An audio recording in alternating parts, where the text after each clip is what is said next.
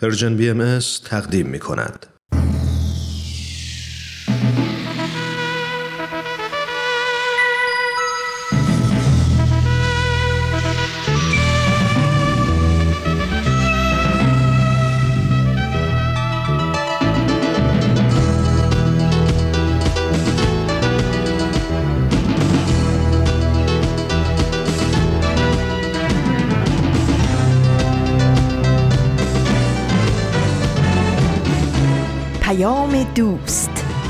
برنامه ای برای تفاهم و پیوند دلها.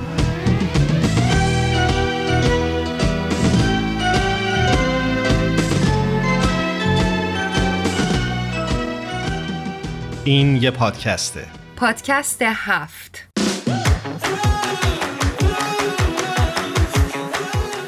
امروز جمعه ده اردیبهشت سال 1400 خورشیدی برابر با سی آوریل 2021 میلادیه و این پنجا و دومین قسمت از پادکست هفته.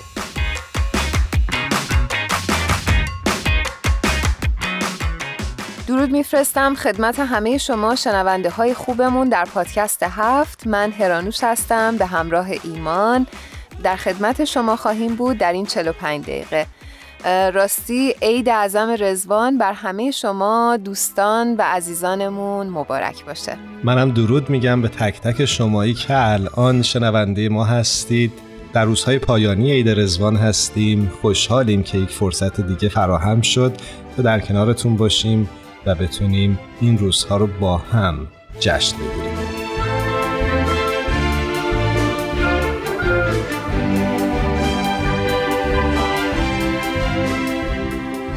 هرانش خوبه که از این فرصت استفاده بکنیم یه یادآوری بکنیم برای اون دست از شمایی که شاید با آینه بهایی آشنا نباشید زیاد. بگیم که عید رزوان یکی از مهمترین اعیاد بهایی هست و اگه خیلی باش آشنا نیستید حتما از دوستان بهاییتون پرسجو کنید. ببینید که اونها چه تجربه ای دارن. مطمئنم که همین خورده فرهنگ ها همین تجربه های متفاوت همین رسم و رسوم متفاوت می‌تونه فضای جامعه ما رو تغییر بده و ما رو به هم نزدیکتر بکنه آشنایی با این فرهنگ ها امیدوارم این آشنایی و این صمیمیتی که ایمان جان بهش اشاره کرد بتونه این دیوارهایی که بین ما سالها هستش رو خراب بکنه و دری از محبت و دوستی به روی هممون گشوده بشه. دنیا گلستان شد عید گل و وصل یار. گلزار پر الهام شد عید گل و وصل یار. رزوان بها بنگر پیمان بها بنگر. دلها همه رزوان کرد عید گل و وصل یار. ایام بهار آمد جانها همه شادان کرد. عید گل و وصل یار. خندید به گلشن گل در صحن چمن گل بل شیدا و غزل خان شد. عید گل و وصل یار. از جلوه آن رخسار از مشرق آن دیدار. عالم فروزان شد. عید گل و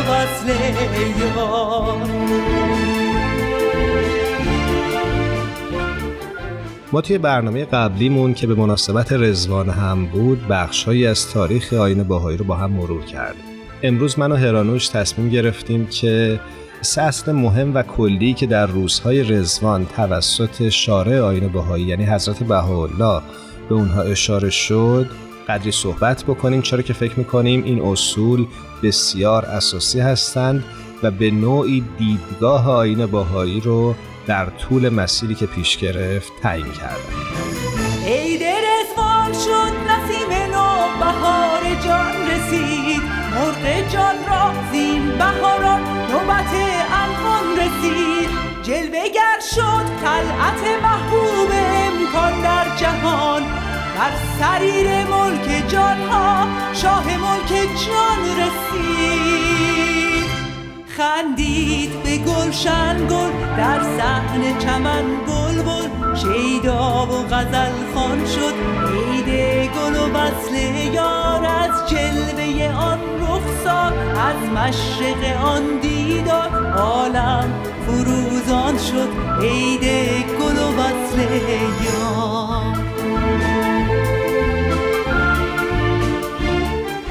در دوران حضرت باب مؤمنین ایشون در برابر مهاجمین از خودشون دفاع می‌کردن ولی حضرت بهاءالله توسل به خشونت رو من کردند و حکم جهاد رو ملقا اعلام کردند و پیروانشون رو تشویق کردند که با حکمت، تدبیر و بردباری دیگران رو با آین تازه آشنا کنند. حضرت بهاءالله در یکی از الواح خودشون اشاره می کنند که مضمون اون اینطور هست. زبان انسان که در خصوص آین الهی صحبت می‌کنه بسیار از شمشیر برنده تره. چه که در بیان او قدرتی به ودیعه گذاشته شده که می‌تونه هجاب ناگاهی و جهل رو از قلوب انسانها برداره. خندید به گلشن گل در صحن چمن بلبل شیدا و غزل خان شد. عید گل و وصل یار از جلوه آن رخسار از مشرق آن دیدار عالم فروزان شد. عید گل و وصل یار. دوستان عزیزمون ما یه ویژه برنامه به مناسبت عید رزوان داریم. عنوانش هست شراب و کلید و چراغ. بریم با همدیگه گوش کنیم. شراب و کلید و چراغ.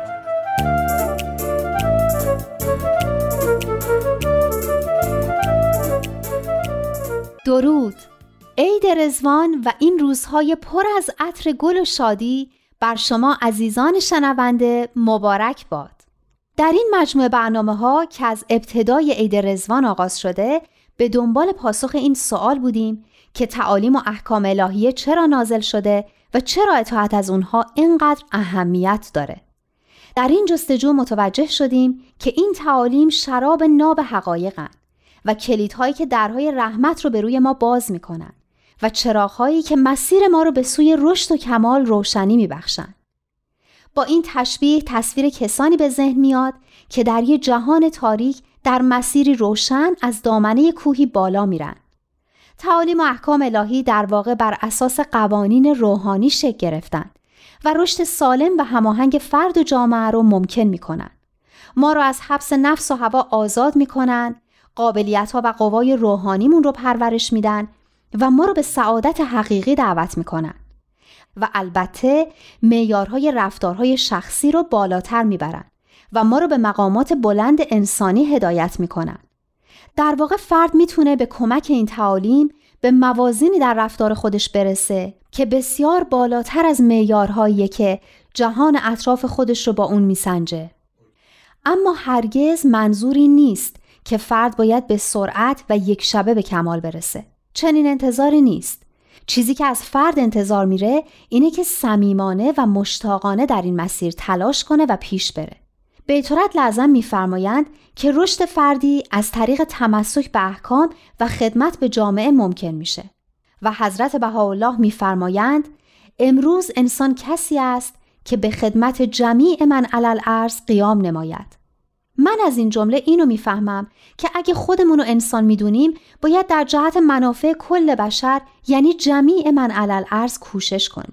و از طرف دیگه این قیام به خدمت جمیع من علل ارز به انسان تر شدن ما کمک می‌کنه. چون همونطور که قبلا از بیتورت لازم نقل کردیم رشد و تعالی ما همونطور که در گروه تمسک به تعالیم الهیه هست در گروه خدمت به بشرم هست.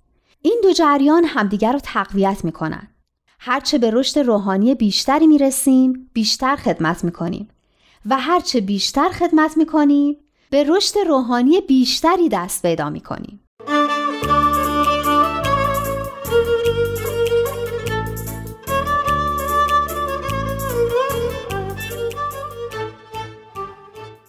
این پنجاه و دومین قسمت از مجموعه پادکست هفته.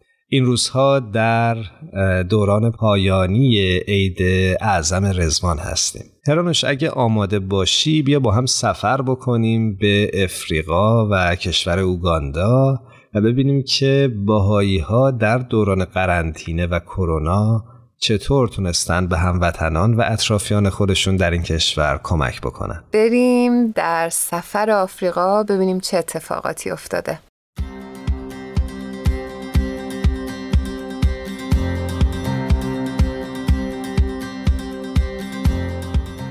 خانوم ندا سلوکی رو روی خط داریم از کشور اوگاندا در شهر کامپالا. بسیار خوشحال هستیم از اینکه در ایام رزوان دعوت ما رو پذیرفتین خانم سلوکی. خیلی خوش اومدید. الله ها خدمت شما و شنوندگان عزیزتون. اجازه بدین که اول عید رزوان رو به همه تبریک ارز کنم و در خدمت شما هستم. منم بهتون درود میگم خانم سلوکی عزیز عید رزوانتون مبارک. خوشحالیم که روی خط با شما همراه هستیم. منم خدمت شما الله عرض می‌کنم. ممنون که منو دعوت کردیم به برنامه عید رزوان و در خدمتتون هستم. خانم سلوکی عزیز ما توی این برنامه قرار هست که از شما بپرسیم که باهایی ها در طول سالی که گذشت به خاطر اتفاقی که افتاد به خاطر قرنطینه و این شرایط ویژه‌ای که جهان باش روبرو شد بهایی ها در اوگاندا چه کارهایی کردند که به نوعی کمک بکنن به هموطنان خودشون به اطرافیان خودشون و در جامعه که هستن مسمر سمر بوده باشن؟ ما در یوگاندا زندگی می‌کنیم در کنار مشروق الاسکار و قبل از اینکه من در مورد خدماتی که بهاییان در کامپالا به دوستانشون ارائه دادن یه توضیح کوچولی خدمت رو عرض کنم که زندگی توی آفریقا همینطور که همه می‌دونیم خیلی سخته و گرسنگی اینجا امری خیلی شاید. و یه اتفاقاتی مثل پاندامیک می‌تونه اینجا خیلی صدمه بزنه. چون مردم برای اینکه غذای خودشون رو به دست بیارن باید هر روز از خونه برن بیرون تا بتونن پول در بیارن یا کشت و کار کنن. پس وقتی که این محدودیت های پاندمیک وجود داره هیچکس نمی‌تونه از خونه بیرون بره و این یک موقعیت بسیار سختی توی اوگاندا ایجاد کرده توی اوگاندا چند تا شهر هست که خب فعالترن. یکیش کامپالا هست که پایتخت اوگانداست و یکی دیگه جینجا هست. توی این دوتا شهر بهایان اومدن آموزش کشت شهری رو شروع کردن به افراد دادن. به این صورت که توی فضاهای کوچیکی که دارن توی خونه هاشون توی باغچه توی گلدون شروع به کشت و کار کردن که خوراکی و سبزیجاتی رو که می‌تونن توی این گلدون ها پرورش بدن پرورش بدن که تا اون مشکلات از خونه بیرون نرفتن بتونه یه مقدار به اینا کمک کنه. به خاطر این یک فیلم هم تهیه کردن توسط محفل کامپالا که آموزش داده شد با اون فیلم به دوستان. چه اقدام جالبی. بله این کاره بود که از این نظر محفل تونست انجام بدن در کامولی که یه محلی نزدیک کامپالا که تعداد بهایان خیلی زیاده و رو به زیادم هست اینا همیشه هر روز جلسه دعا داشتن قبلا ولی در زمان pandemic دیدن نمی‌تونن از خونه بیان بیرون ولی خب اینا اصرار داشتن که جلسات دعاشون رو ادامه بدن. برای همین اومدن تصمیم گرفتن که یه اسپیکر خیلی بزرگ بخرن و این اسپیکر تهیه کردن. هر روز صبح با صدای خیلی بلند اینا دعا مناجاتشون رو پخش می‌کردن همه هم تو خونه ها میشستن استفاده می‌کردن. چه جالب. آره نکات خیلی جالبی رو گفتید. خوشحالیم که حداقل این دوران سخت خیلی سازنده بوده برای جامعه باهایی و تونستن که با هموطنهای خودشون و اطرافیان و عزیزانشون کارهای مثبتی رو انجام بدن. بله بله. خیلی ممنون هستیم. خانم سلوکی عزیز مرسی که دعوت ما رو پذیرفتین. من مجددا عید رزوان رو بهتون تبریک میگم. امیدوارم موفق که هستید موفق تر باشید و ما خبرهای خوب رو دوباره باز باتون صحبت بکنیم و ازتون بگیریم. ممنون و متشکر از شما که به من این افتخار رو دادین که برنامهتون شرکت کنم. امیدوارم که سال خوبی باشه و شما هم و همه دوستان موفق و موفق. قربان شما. مرسی. باعث افتخار ما بود. دقیقا. شب و روزتون خوش. هر کجا که هست خدا نگهدار. خدا نگهدار.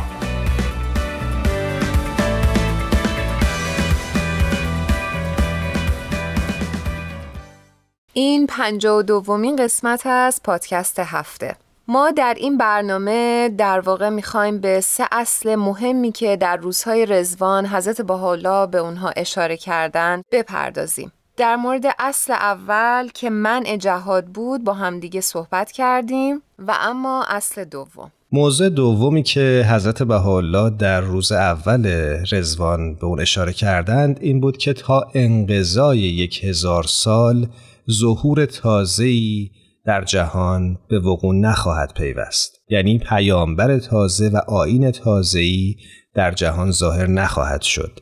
اشاره حضرت بهاءالله به این نکته هست که آینهای الهی زمانمند هستند و هیچ آینی آخرین آین نیست. و آین حضرت بهاءالله هم قطعا آخرین آین نخواهد بود. ایمان بحث رو با همدیگه همینجا نگهش داریم. بریم اول با پویای عزیز صحبت بکنیم و بعد به این قسمت سوم بپردازیم. بسیار عالی. فکر می‌کنم پویا موحد عزیز روی خط منتظر ماست.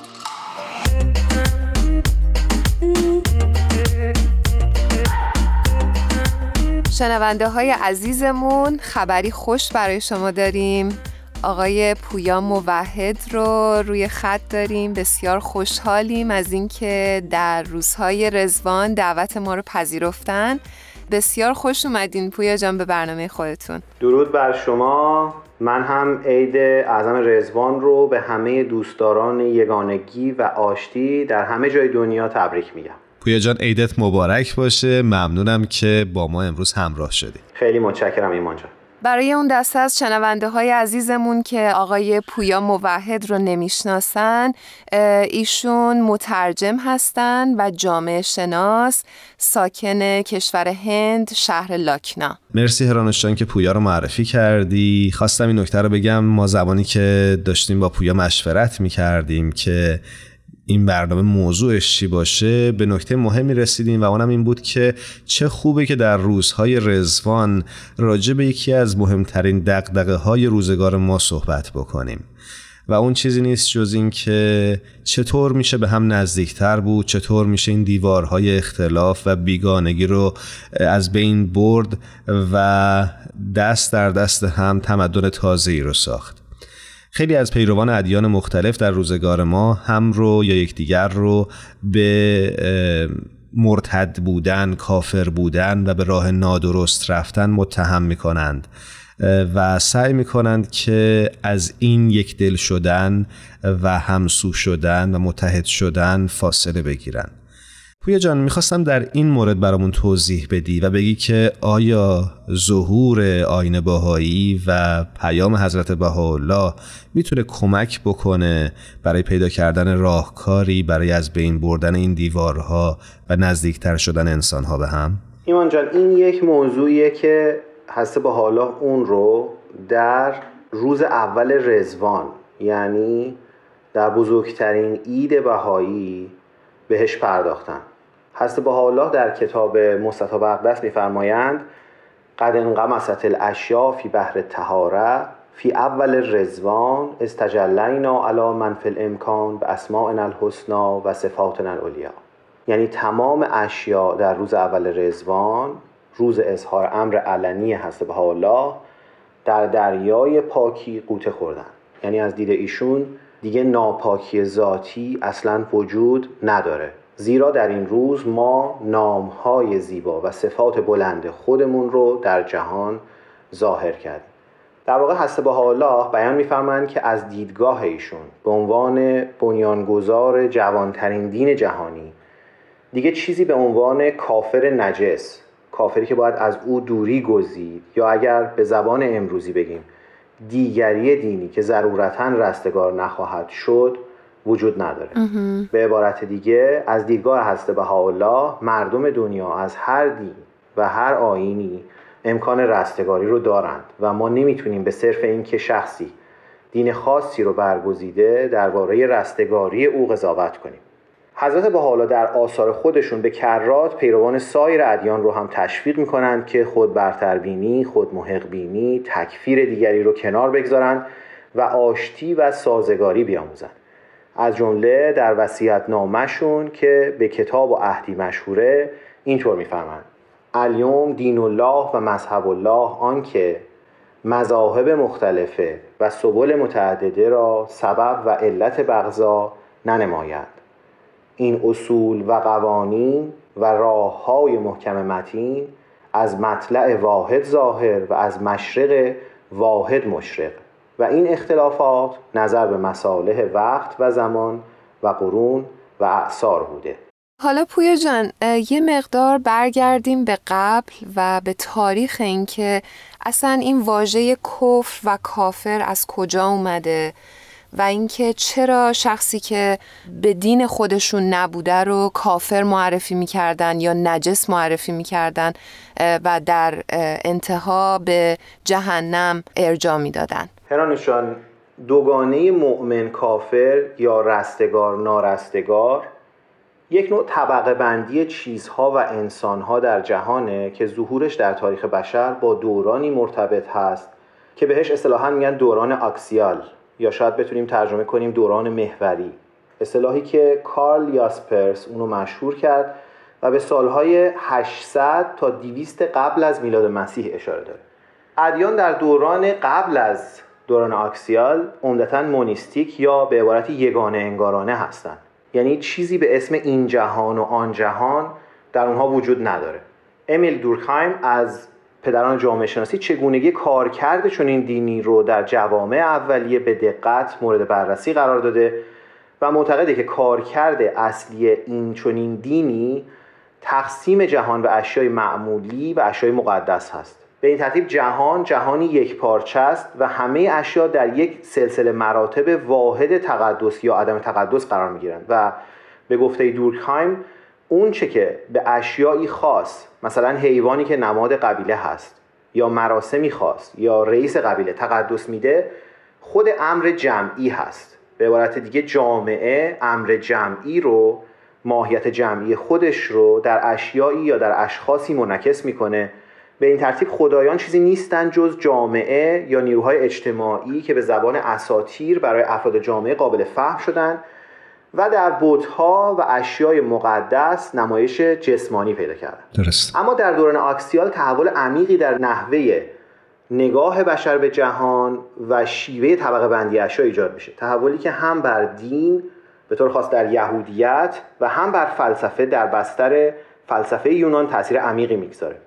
این تحول رو با مفاهیم دورکهایمی نمیشه توضیح داد و حتی بعضی از جامعه شناس ها مثل خوز کازانووا معتقدند که تعمیمی که دورکهایم داده و مفاهیم مقدس معمولی رو برای توضیح پدیده های مدرن مثلا اخلاق مدرن یا اشیای مقدس سکولار ملیگرایی شهروندی و غیره به کار برده تعمیم درستی نیست. چرا که مفهوم دورکهایم از دین با اینکه می‌تونه درست باشه فقط یک شکل از دین رو در بر می‌گیره. شکلی که در اون دین و جامعه از لحاظ گستردگی با هم تطابق دارن. درسته. در مقابل تصور دورکهایمی از دین ماکس وبر یکی دیگه از پدران جامعه شناسی درکی فردگرایانه تر از ماهیت دین رو ارائه می‌کنه. این تمایز خیلی مهمیه. اگه بخوام خیلی خلاصه و ساده بگم وبر معتقده که دو گونه دین در واقع ریشه در دو گونه متمایز از امر اجتماعی یا امر جمعی دارند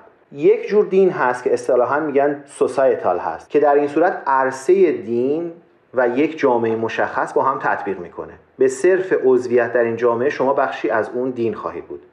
و اصلا تصور اینکه کسی جزو این جامعه باشه و دین دیگه ای داشته باشه وجود نداره. مثلا در مالزی تعلق به قومیت مالی به طور اتوماتیک به این معنی هست که شما مسلمان هستید. این همون تصوری هست که دورکهایم داره. اما نوع دیگری از دین هست که وبر بهش اشاره می‌کنه که اصطلاحا اسوسییشنال هست. یعنی گروهی از مردم هستند که به دور یک آرمان مشخص جمع شدن و جمع شدنشون از قومیت یا جغرافیا مستقل هست.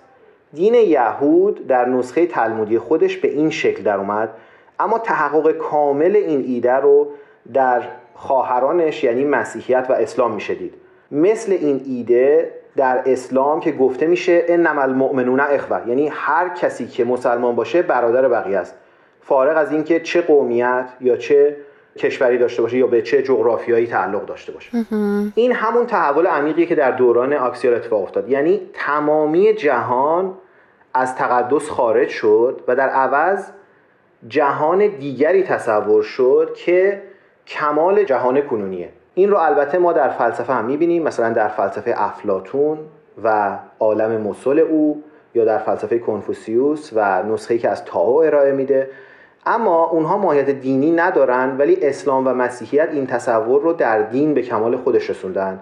و حالا دیگه تمام جهان موجود تمام جهان قابل مشاهده تبدیل به جهان پایین یا ناسود یا جهان موقت شد. و جهان واقعی یا جهان حقیقی جهان دیگری هست. این جهان دیگر رو با معنای مرگ مرتبط کردن. حالا چه به صورت زمانی یعنی جهانی که بعد از پایان این جهان خواهد اومد و چه به صورت جهانی همزمان موجود که قابل لمس و درک ظاهری نیست. مثلا در نهله های عرفانی. اگر امر مقدس در چنین دینی نماینده نیروهای اجتماعی نیست پس نماینده چه چیزیه؟ معمولا جهان ماورا نماد یا نماینده یا انعکاسی از یک آرمان یک اصل یک نظم اجتماعی یا یک حالت از بودنه که نطفه یا بذرش در جامعه دینی در ژنتیک این جامعه جنینی ریخته شده و هنوز متحقق نشده. تعلق به یک دین اسوسییشنال دست کم در دوران جوانیش که هنوز گسترش زیادی پیدا نکرده به معنای زندگی بر اساس اون اصل یا آرمان هست. و این هویت و رفتار مشترکی رو ایجاد می‌کنه که بعدا ممکنه به یک جامعه متشکل تبدیل بشه و دین رو از حالت اسوسییشنال در بیاره. این تحول در دین به بشر کمک کرد که واحدهای اجتماعی بسیار بزرگتری رو به اتحاد ارگانیک وارد کنه. و در واقع به تعبیری بنیان شکلگیری هویت هایی هست که بعدا پایه شکلگیری دولت ملت ها شدن. موضوعی که اینجا فرصتی نیست بهش بپردازیم. یعنی افرادی رو در دین واحد وارد کردن که از نظر پیشینه قومیت زبان و دیگر عناصر هویتی سنخیتی با هم نداشتن. اما این کار هزینه بزرگی رو هم در بر داشت. خدای ادیان بعد از دوران آکسیال دیگه خدای قومیت یا خدای یک قبیله یا نژاد نیست بلکه خدای یک حقیقت ماوراییه. بنابراین از تمام نیروهای کیهانی از تمام خدایانی که نماینده نیروهای اجتماعی هستند تقدس زدایی میشه و اونها به خدایان دروغین تبدیل میشن. حالا دیگه این خدای ما نیست که کنار خدایان دیگه قرار بگیره. این خدای واحد متعاله. خدایی که خدای جز او نیست. درست. حالا اگر کسانی از این خدای واحد متعال یا به تعبیر دیگه به اصل یا آرمان یا طرز بودنی که با اون خدا مرتبط شده تعلق نداشته باشن و ازش رو بگردونن اونها کافر هستن. یعنی کسی هست که نه خدای قوم دیگر بلکه خدای خودش رو انکار کرده. بنابراین توانمندی ایجاد اتحادهای وسیعتر با این هزینه همراه بوده که بخشی از نوع بشر هویت زدایی و حتی انسانیت زدایی شدن.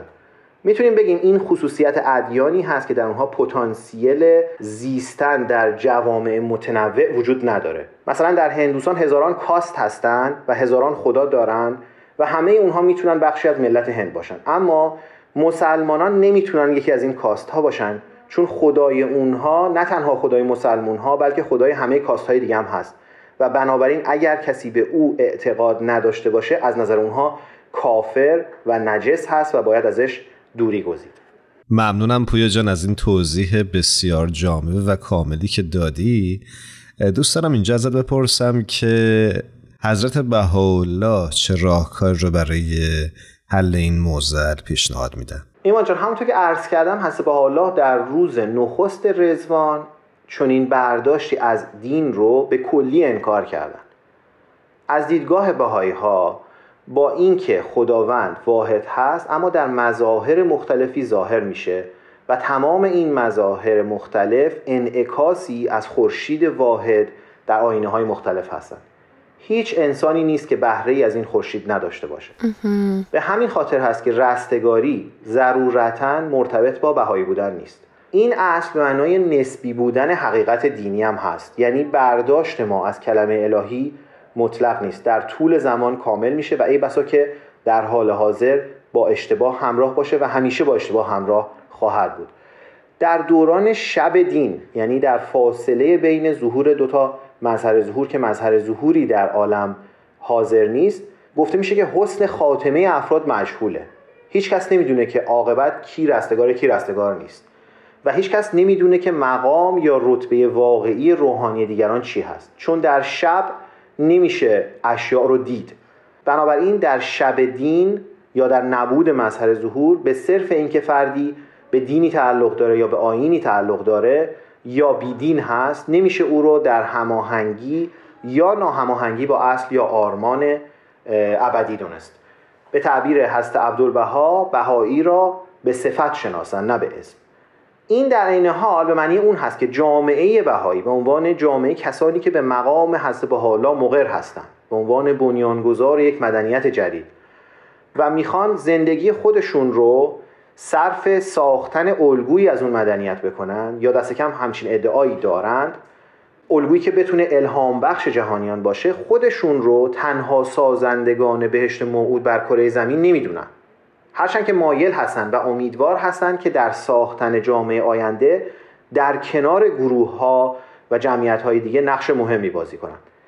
حضرت حالا پیروان تمام ادیان آکسیال رو دعوت می‌کنند که به این واقعیت که تنها دین موجود در این عالم و تنها حقیقت منبعث از جهان پنهان نیستن اذعان کنند و راه آشتی و دوستی با دیگری دینی رو در پیش بگیرند و در یک کلمه تکفیر دیگران رو کنار بگذارند و گفتگو اختیار کنند. ممنون از توضیحاتت پویا جان. پویا جان خیلی عالی بود. مرسی. من که حقیقتا خیلی مطالب جدیدی یاد گرفتم. ممنون از وقتت.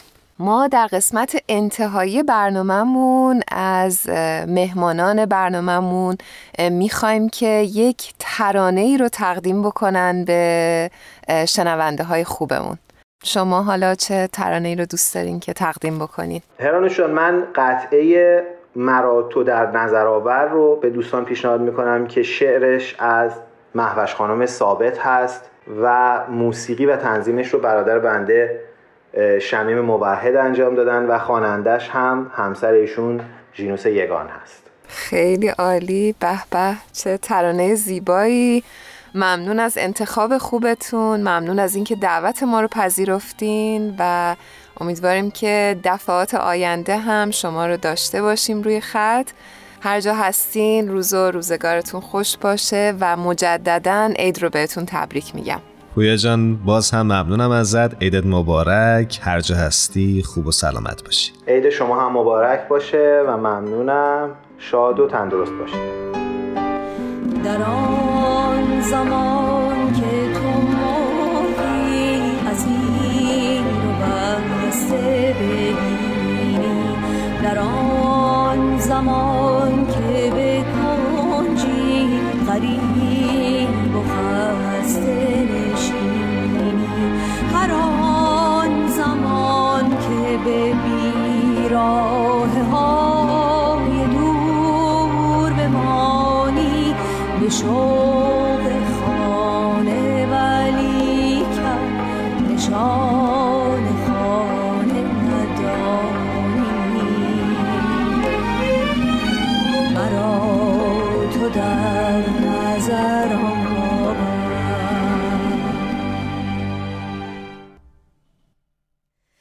اگر نشستی و جامی به بزم عشق ندیدی بهار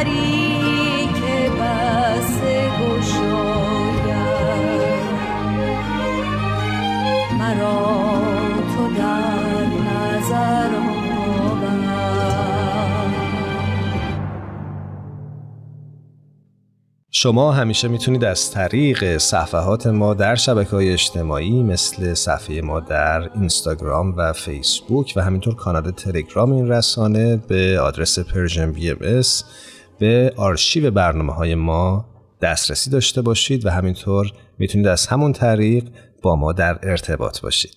اصل سومی که حضرت بهاءالله در رضوان بهش اشاره کردن و پویا موحد عزیز در موردش تو همین برنامه بهش اشاره کردن حذف مفهوم نجاست و دیگر ستیزی از این آین تازه بود. حضرت بهاءالله به استناد همین اصل از برابری حقوق همه انسانها سخن گفتند و تاکید کردند که هیچ انسانی و هیچ قوم و مذهبی نمی‌تونه نجس تلقی بشه. نکته بسیار مهمی بود و فکر می‌کنم همین اصل یکی از اساسی ترین و پایه‌ای ترین اصول آین بهایی هست. و اونم چیزی نیست جز اینکه همه انسان ها با هر پیشینه و مذهب و تفکری با هم برابرند. خب هرانوش مرسی از توضیحی که دادی. فکر می‌کنم ایستگاه بعدی سفرمون در اروپا هست و کشور اتریش. اگه آماده ای با هم مهمان یک زوج عزیز در اتریش بشیم. بله حتما از آفریقا قرار سفر بکنیم به اروپا.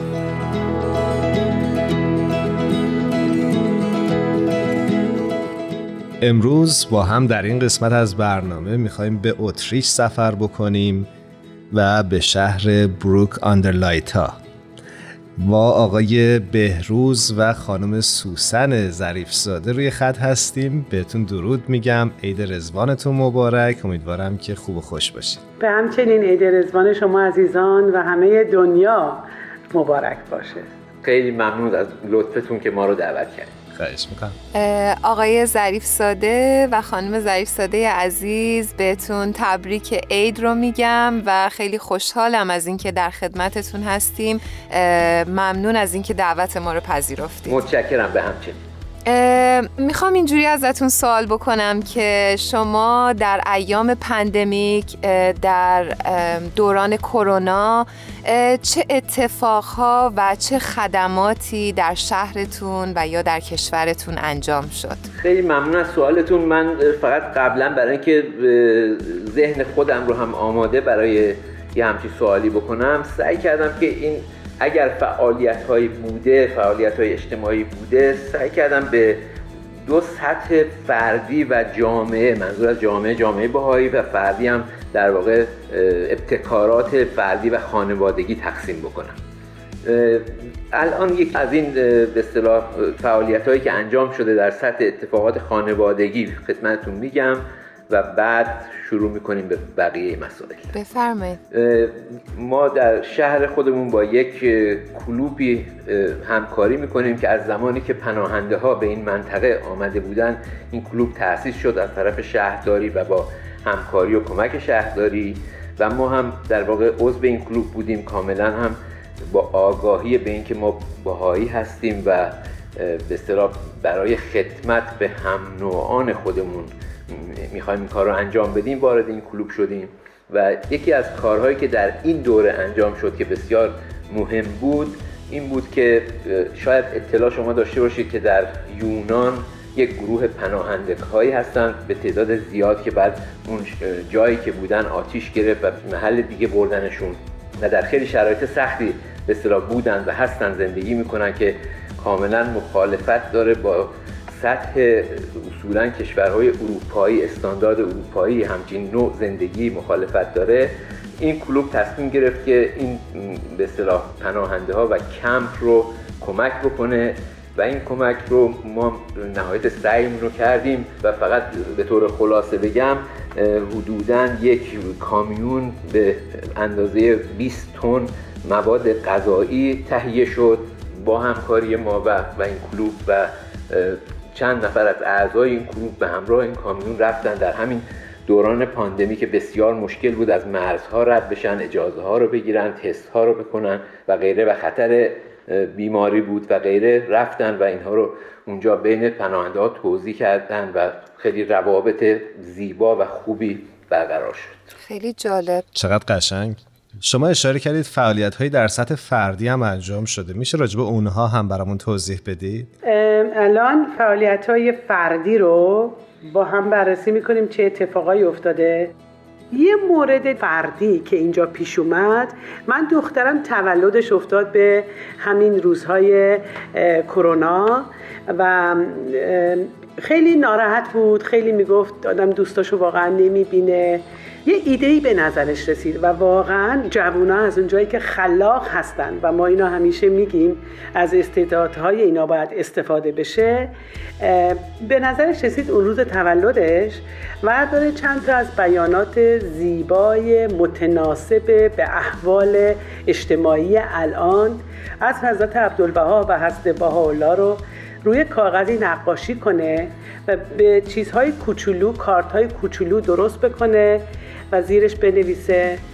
برای همسایه هامون البته که بنویسه همسایه های عزیز از اون جایی که دوره سختی داریم. و من هم تولد دارم و نمی‌تونم هیچ کس رو دعوت بکنم. فکر کردم از این طریق با شماها ارتباطات روحانی برقرار کنم. چه خلاقانه خیلی جالب بود.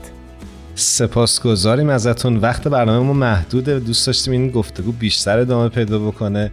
اما چون محدودیت زمان داریم ازتون یک بار دیگه تشکر می‌کنم. عید رزوان رو بهتون تبریک میگم. امیدوارم که هم برای شما هم برای تمام دوستان و عزیزانتون روزهای بسیار خوبی در پیش باشه. خیلی ممنون از اینکه شما این موقعیت رو به ما دادید که یه مقداری از فعالیت های کم این منطقه برای شما عزیزان تعریف کنیم.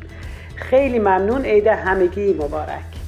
خدا نگهدارتون. خدا نگهدارتون باشه. خدا نگهدارتون عزیزانم.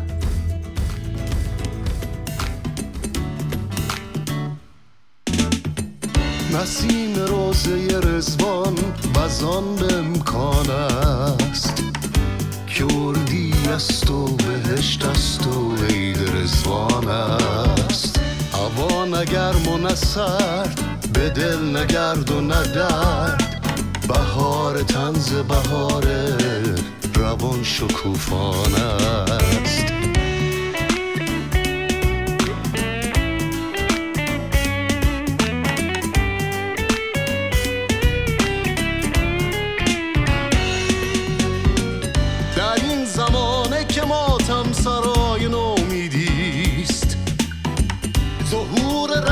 رسم نوینش امید انسان است. همان کبوتر ایمان که از قلوب گریخت. کنون نشسته به دلهای اهل ایقان نسیم روزه رزوان وزان به امکان است. که است و بهشت است و عید رزوان هوا نگرم و نسر به دل نگرد و ندرد بهار تنز بهار روان شکوفان است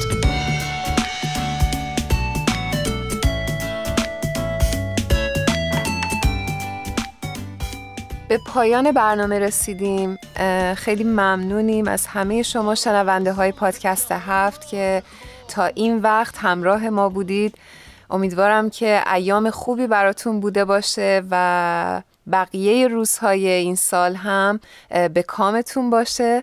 دوست دارم اینجا از تهیه کنندگان برنامهمون هم تشکر بکنم. عید رزوان یک بار دیگه به همه شما مبارک باشه. امیدواریم که هر کجا هستید و با ما امروز همراه بودید روز و روزگارتون خوش باشه. خدا حافظ